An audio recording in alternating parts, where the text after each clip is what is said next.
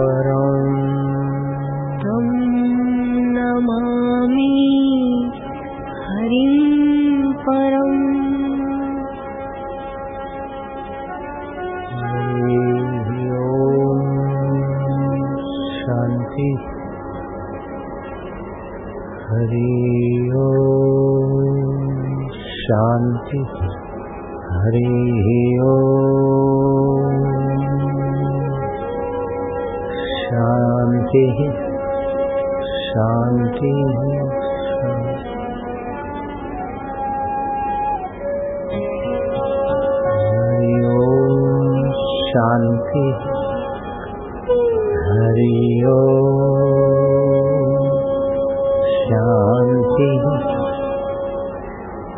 हरि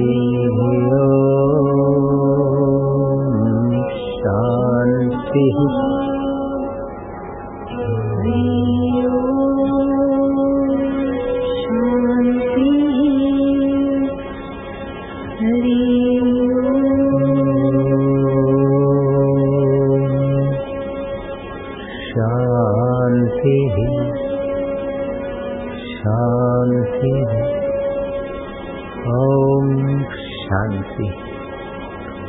उसे प्यार करते जाओ, उसकी शांति में प्रवेश पाते जाओ।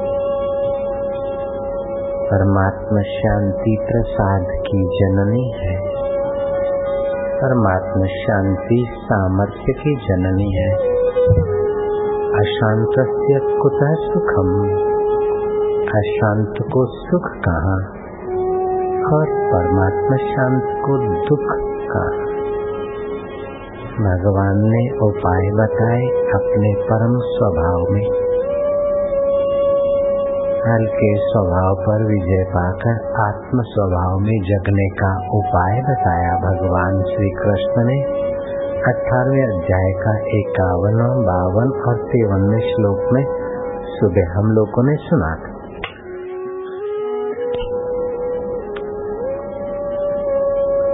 जो विशुद्ध सात्विक बुद्धि से युक्त बुद्धि सबके पास है, बुद्धिजीवी बहुत है, बुद्धिमान बहुत है, लेकिन सात्विक बुद्धि विशुद्ध, सात्विक बुद्धि से युक्त, सात्विक बुद्धि में अंतःकरण की शुद्धि से सामर्थ्य आता है, लेकिन वैराग्य के आश्रित हो। सामर्थ्य से ऐहिक अथवा स्वर्गिक वस्तुएँ न चाहे। अंतःकरण की शुद्धि, ये सात्विक बुद्धि, फिर वैराग्य और एकांत। एकांत में रुचि। तथापि, मन के इच्छा के अनुसार एकांत न मिले। तो उद्विग्न न हो। प्रयत्न करे, लेकिन उद्वेग से चित्त को बचाए। अगर उद्विग्न रहेगा तो संसार का प्रभाव रहेगा। एकांत की पवित्र इच्छा अच्छी है, लेकिन अब संभव नहीं है तो उसके लिए शांत प्रयत्न करे और एक ही परमात्मा में वृत्तियों का अंत लाए। अनेक देखते हैं उसकी गहराई में एक मेरे सच्चिदानंद की सत्ता स्फूर्ति और चेतना है। तेरी मर्ज़ी पूर्ण हो। इस प्रकार भगवत स्मृति, भगवत प्रीति वाला अंतःकरण एकांत सेवन के फल को उपलब्ध कर लेगा। एकांत सेवन करने वाला और नियमित सात्विक आहार लेने वाला। जो कभी रात को देर से खाते, कभी सवेरे जल्दी खाते, कभी दोपहर के बाद खाते, उनके पाचन तंत्र पर।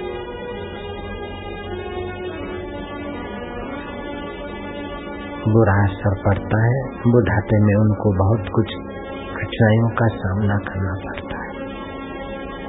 जो दो चार दिन के लिए बद्रीनाथ चले जाते हैं उनको शारीरिक श्रम बहुत पड़ता है। बद्रीनाथ की यात्रा थी चलते चलते लोग जाते, वातावरण में सेट होता जाता था शरीर अब तो घुर घुर घुर झू करती हुई बस ले गई। एक दिन के गर्म वातावरण में से उठाकर एकदम ठंडे टेम्परेचर में रख दिया। अब शरीर ठंडे टेम्परेचर में सेट होने के लिए उसके कोश और उसके कण काम करते करते ठंडे टेम्परेचर में सेट वानो हुआ एक दिन, दो दिन, फिर आ गए नीचे। तो जीवनी शक्ति को बहुत बहुत परिश्रम करना पड़ता है। जुआनी में पता नहीं चलता, लेकिन जिनकी उम्र पचास के पार हो गई, उनको महसूस होता है कि शरीर में थकान का एहसास करता है। इसलिए मानसिक दूर दूर की यात्रा मानसिक ही कर ले और अंतरात्मक तीर्थ में चले जाए। सत्वगुण रूपी शुद्ध भाव रूपी तो जलाशय हो, सात्विक जल हो, परमात्मा स्मृति के गोते मारे, दया, क्षमा, समता आदि सदगुण रूपी तीर्थ में स्नान करें। नियमित भोजन धैर्य पूर्वक इंद्रियों का नियमन करके शरीर को, वाणी को, मन को बुरे करने, सुनने और कहने से बचाए। शब्द आदि विषयों का, व्यर्थ के शब्दों का उच्चारण न करे। जितनी आवश्यकता है, उतना ही बोले, दो शब्द कम बोले, सार गर्भित बोले। प्रभु परक बोले, प्रभु परक सुने। जगत के राग और द्वेष में अपने चित्त को गंदा ना करे। और जो कुछ करे, राग द्वेष से प्रेरित होकर न करे। भगवत प्रसन्नता के लिए अपना ऐहिक और परमार्थिक कर्तव्य पूरा करने के लिए करे। अच्छा काम है, लेकिन किसी को नीचा दिखाने के द्वेष बुद्धि से करते तो दक्ष का यज्ञ भी हित कर नहीं हुआ। शुभ कर्म है, लेकिन किसी को नीचा दिखाने के लिए अथवा अपना अहम पोषने के लिए शुभ कर्म भी विशेष लाभ नहीं देता। शुभ कर्म का विशेष लाभ है कि श्री हरि की प्रीति, भगवान में प्रीति हो जाए, संसार की वासनाएँ क्षीण हो जाए। मन में भगवत रस, भगवत ज्ञान और भगवत एक आराम मिलने लग जाए। प्रतिदिन मिलता है, लेकिन अच्छी अवस्था में गहरी में गहरी नींद से उठे तो तुरंत बिस्तर ना छुए। उस भगवत शांति को जागृत में महसूस करे। कुछ ना करे, ओम शांति। ओम शांति। ओम शांति ओम शांति, जल्दबाजी ना करे। शांति में, विश्रांति में। कुछ सेकंड, कुछ मिनट बिताएँ। इससे हृदय भगवत प्रसाद से संपन्न होगा। ध्यान योग परायण हो जाता है। राग द्वेष छोड़कर ध्यान योग के परायण हो जाता है। वह अहंकार, बल, दर्प, काम, क्रोध और परीक्षा का त्याग करके जितना अधिक धन संपदाएँ होगी, उतनी उसकी संभालने की जिम्मेवारी बढ़ेगी। और ये संभाल संभाल के अंत में तो छोड़ना ही है। जितना जगत का ज़्यादा भरेंगे, उतना ही मन विकसित रहेगा। अंत में तो जगत से जाना ही है। निर्मम। पचास साल, साठ साल पहले ये चीज़ें, वस्तुएँ हमारी नहीं थी। पचास, साठ साल के बाद भी ये हमारे पास नहीं रहेंगी। तो अभी भी ये हमारी वास्तव में नहीं है, ये प्रकृति की और यही व्यवहार करने के लिए। तो इन वस्तुओं से ममता छोड़कर व्यवहार करें। इस प्रकार का चित्त बनाने वाला ब्रह्म ज्ञान का पात्र ब्रह्म परमात्मा को अपने आत्मा रूप में आत्मा को परमात्मा रूप में पा लेता है। संसार को महत्ता देंगे तो अंतःकरण में हलचल बढ़ेगी। अंतःकरण में हलचल होती तो संसार को महत्ता मिलती। संसार में जो कुछ दिखाई दे रहा है, उसकी गहराई में परमात्मा सत्ता के सिवाय और कुछ नहीं है। जैसे शक्कर के खिलौने, बिना शक्कर के कुछ नहीं। मिट्टी के बर्तन बिना मिट्टी के कुछ नहीं। बर्फ़ के ढेले में चाहे आकृति कुछ भी बना लो, लेकिन पानी पानी है। फ़िल्म में दृश्य चाहे मिठाई दिखे, रसगुल्ले, घोड़े, गाड़ी और लोहे की पटरिया और पहिए भागते हुए दिखे, लेकिन विद्युत के सिवाय कुछ भी नहीं। ऐसे ही परमात्मा सत्ता के सिवाय कुछ भी नहीं है, बाकी सब उसके ऊपर आकृतियाँ है।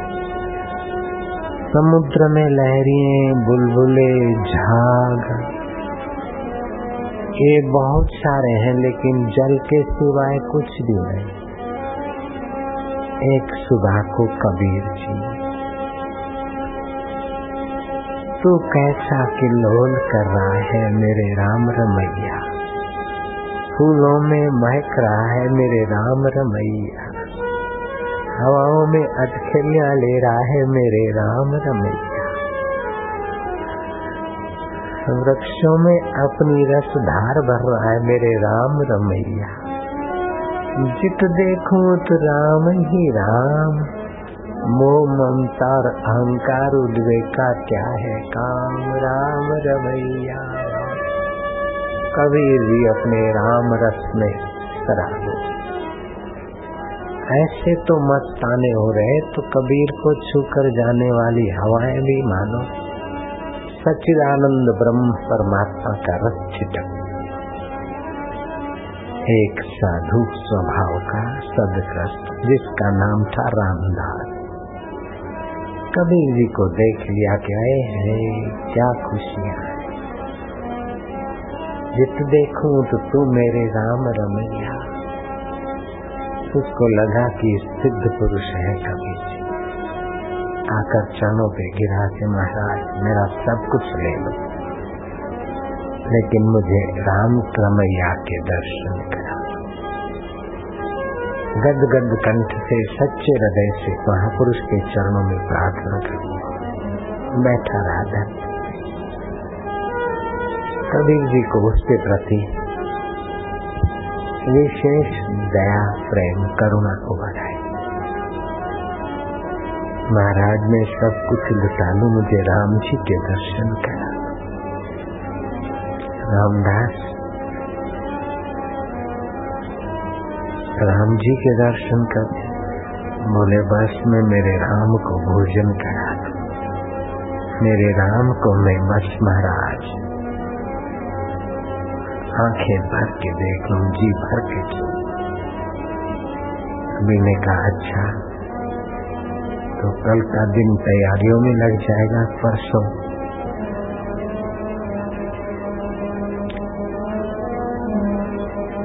सवेरे से प्रसाद बनाना शुरू करना। राम के दीवानों को बुला लेना। बुलाएँगे राम रमैया को। साधु राम भी खाए, राम रमैया भी खाए, रामदास भी खाए। राम रमैया का रसपान करे। बस फिर वो कहा, रामदास रुकता है। रामदास ने अपनी ज़मीन जागीर बेच डाली। दूसरे दिन के सुबह उसने शक्कर गुड़ घी मैदा मूंग मटर जो कुछ लाना था, साग, सब्ज़ी, कपड़ा, लत्ता, दक्षिणा की व्यवस्था सारा कुछ राम रमैया मिल जाए, फिर क्या लेना एक से एक व्यंजन बन रहे मेरे राम जी खाएँगे खीर कढ़ाई में घुस गई है शीरा उसमें बन रहा है। मालपुए बनाने वाले भी बड़े जोरदार। ढंग से मालपुए का हथा लगा कर काली मिर्च और थोड़ी सौंप की छाट लेकर बना रहे खाने को बाद में चलना अभी खाली सुन लो राम रमैया के दीदार कराएँगे कबीर जी रामदास को भंडारा होगा राम रमैया खाएँगे फिर वो प्रसाद सब पाएँगे कोई फक्कर साधु तो कोई गिरी तो कोई पुरी तो कोई दशनामी तो कोई कुछ। सारे के सारे कबीर के दर्शन। रामदास को कबीर जी, राम जी के दीदार कराएँगे और भंडारा भी मिलेगा, दक्षिणा भी मिलेगी। आज का दिन कैसा है? आज का सूरज कैसा है? बोले, सोने से भी महँगा है। सुवर्णमय दिवस है, जय सिया राम महाराज, चलो जल्दी। कहीं राम रमैया पधार न जाए अपन देखे बिना न रह जाए रामदास के उस व्यवस्था के मंडप में साधु संत जति सती यहाँ हलवाइयों के विभाग में माल बन रहा है।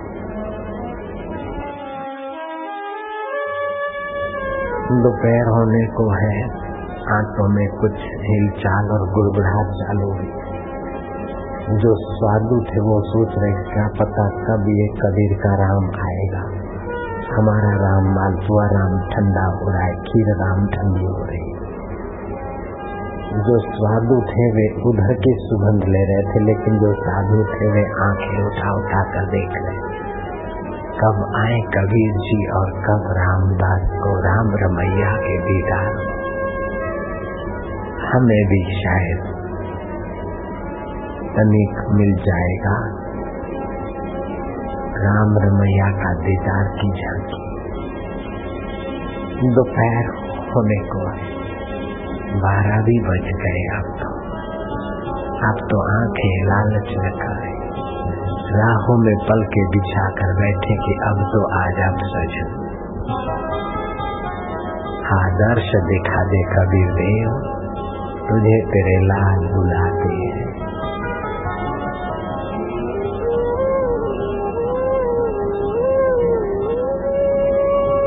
इंतज़ार की वेला बढ़ती गई। बारह से साढ़े बारह और साढ़े बारह से पौना एक। राम तीर्थ से कोई पूछता, महाराज, कितने बजे बोले एक चाहे ग्यारह बजो, चाहे तेरह बजो, चाहे नौ बजो।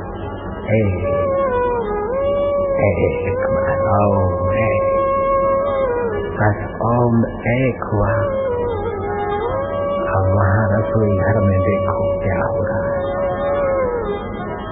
बगीचे में जो रसोई बन रही थी, वहाँ क्या होता है कोई भैंस घुसी है और उसने तो महाराज मालपुओं में मुँह डाला, चावल के ढेर में कूदी। ये के तपेले में जा रहा था। हलवा की ऐसी तैसी कर हलवाइयों ने खुरपे उठाई, इधर से उधर भागी, उधर से उधर। सारे भंडारे के सामान का भेलपुरी भंडारा साधु चिड़े कबीर जी के लिए कुछ का कुछ और रामदास को पागल और भावुक ठहराने रामदास ने भी लिया डंडा और बराबर बुराई की भैंस भैंस भागती हुई जा रही थी कबीर जी के और कबीर जी उनके गले लग गए। प्रभु प्रभु प्रभु प्रभु। मानो भैंस की तो आकृति थी। मानो कबीर जी का भेजा हुआ ही कोई दिव्य सत्व था क्या था? कबीर जी उसे सहलाते गए और उस भैंस के आँखों से आँसू। रामदास देखते ही दंग रह गया। साधु संत और चक्के हो गए। कबीर जी के प्रेम आँसू और शुद्ध भावने के प्रभु इतना कष्ट तो राम जी रावण के साथ भिड़ने में भी आपको इतनी मार नहीं पड़ी थी, मेरे राम रमैया। मेरे राम रमैया, मेरे प्रभु। इतनी पीड़ा तो आपको रावण से भिड़ने में भी नहीं हुई थी। क्रूर कंस के साथ और चाणुक मुष्टिक के साथ भी भिड़ने में मेरे राम रमैया, कृष्ण कन्हैया। तुम्हें इतना कष्ट नहीं पड़ा था। ये कैसा कलयुग है मेरे राम, तुम्हें कोई पहचानते ही नहीं कि तुम किस रूप में कहा हो, कैसे आते हो और कैसे लोग तुम्हारा अनादर करते कबीर जी की एको ब्रह्म द्वितीय नास्ती सर्व। अलविदम ब्रह्म की शुद्ध भावधारा ने रोष के वातावरण को प्रेमा भक्ति में और प्रेमा भक्ति के वातावरण को ज्ञान निगाहों में ऐसे बदल दिया उस सतपुरुष के शुभ भाव ने सभी का अंतकरण द्रवीभूत हो गया। सभी के चित्त में चित्त चोर के प्रसाद का संचार होने लगा।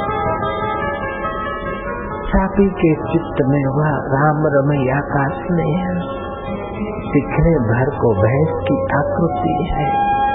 दिखने भर को गिरी है पूरी है, लेकिन ये राम रमैया है।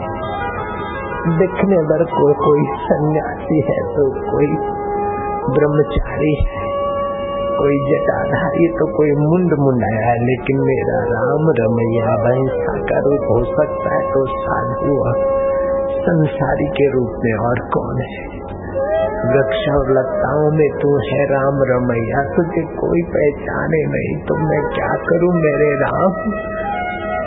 इस प्रकार कबीर जी अपने राम की दृष्टि का, मानसिक विकास करते करते मधुमय आत्ममय, जोगी आँखें बंद करके जो समाधि का सुख लेता है, गोपियाँ, गोप और कबीर जैसे आत्मरामी वह खुली आँख परमेश्वर को निहारने की प्रेमा भक्ति रस प्रकट कर वासुदेव सर्वमिति स महात्मा सुदुर्लभ, सब वासुदेव है। कीड़ी में तू छोटा, हाथी में तू बड़ा है मावत बनकर तू ही बैठा मेरे राम रमैया। पन बालक रोने लगा, चुप कराने वाला मैं भी तू ही का तू। झोली लेकर मांगने निकला है भिखमंगा और देने वाले दाता में मेरे राम रमैया तू ही का तू। कीड़ी में तू नानो लागे, हाथी में तू मोटो क्यों? बन मावत ने माथे बैठो, हकण वालो तू को तू।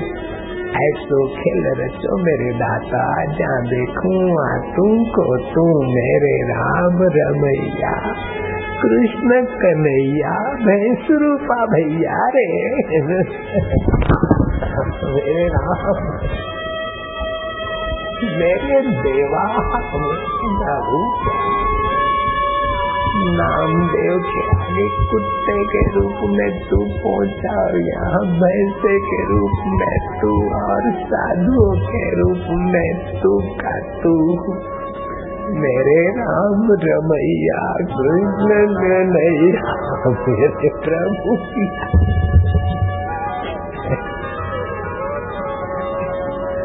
कबीर की प्रेमा, भक्ति की धारा में मानो सब के सब पावन होते बह चले। निर्ममो निरहंकार सम दुख सुख, क्षमे। अद्वेष्टा सर्वभूता नाम किसी भूत प्राणी के प्रति द्वेष नहीं रहता, अद्वैत दृष्टि है। अद्वेष्टा द्वेष रही। मैत्री, करुणा एवं निर्ममो निरहंकार ये गीता के वचन मानो। वहाँ साकार है। माहौल सारा राम रमैया के रस में पावन हो रहा है। कर चोरी ने भागन लागो पकड़ने वालों तू को तू ऐसो खेल रचो, मेरे दाता जा देखो तुमको। मन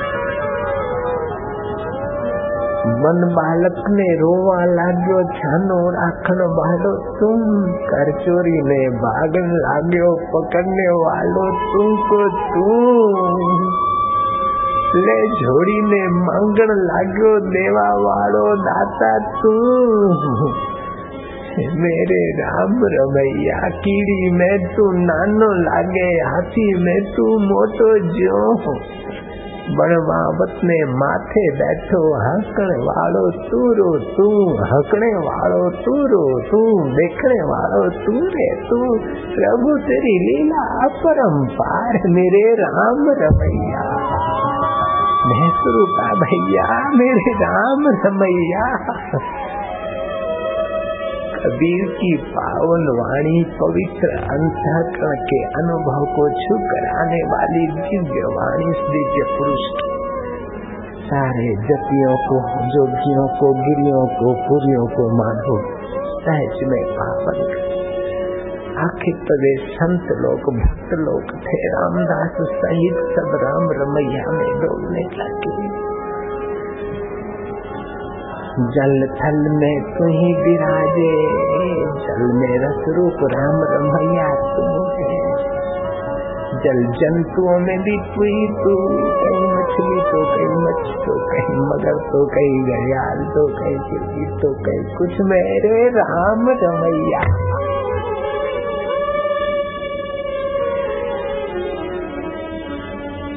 जल थल में तू ही विराजे भूत जंत के भेड़ो तू।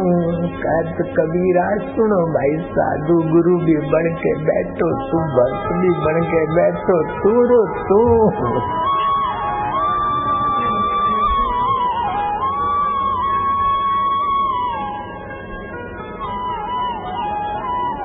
कहते संत कबीर की वह वासुदेव सम महात्मा सुदुर्लभ वाली परिपक्व दृष्टि में रामदास को धनुषधारी ही राम है।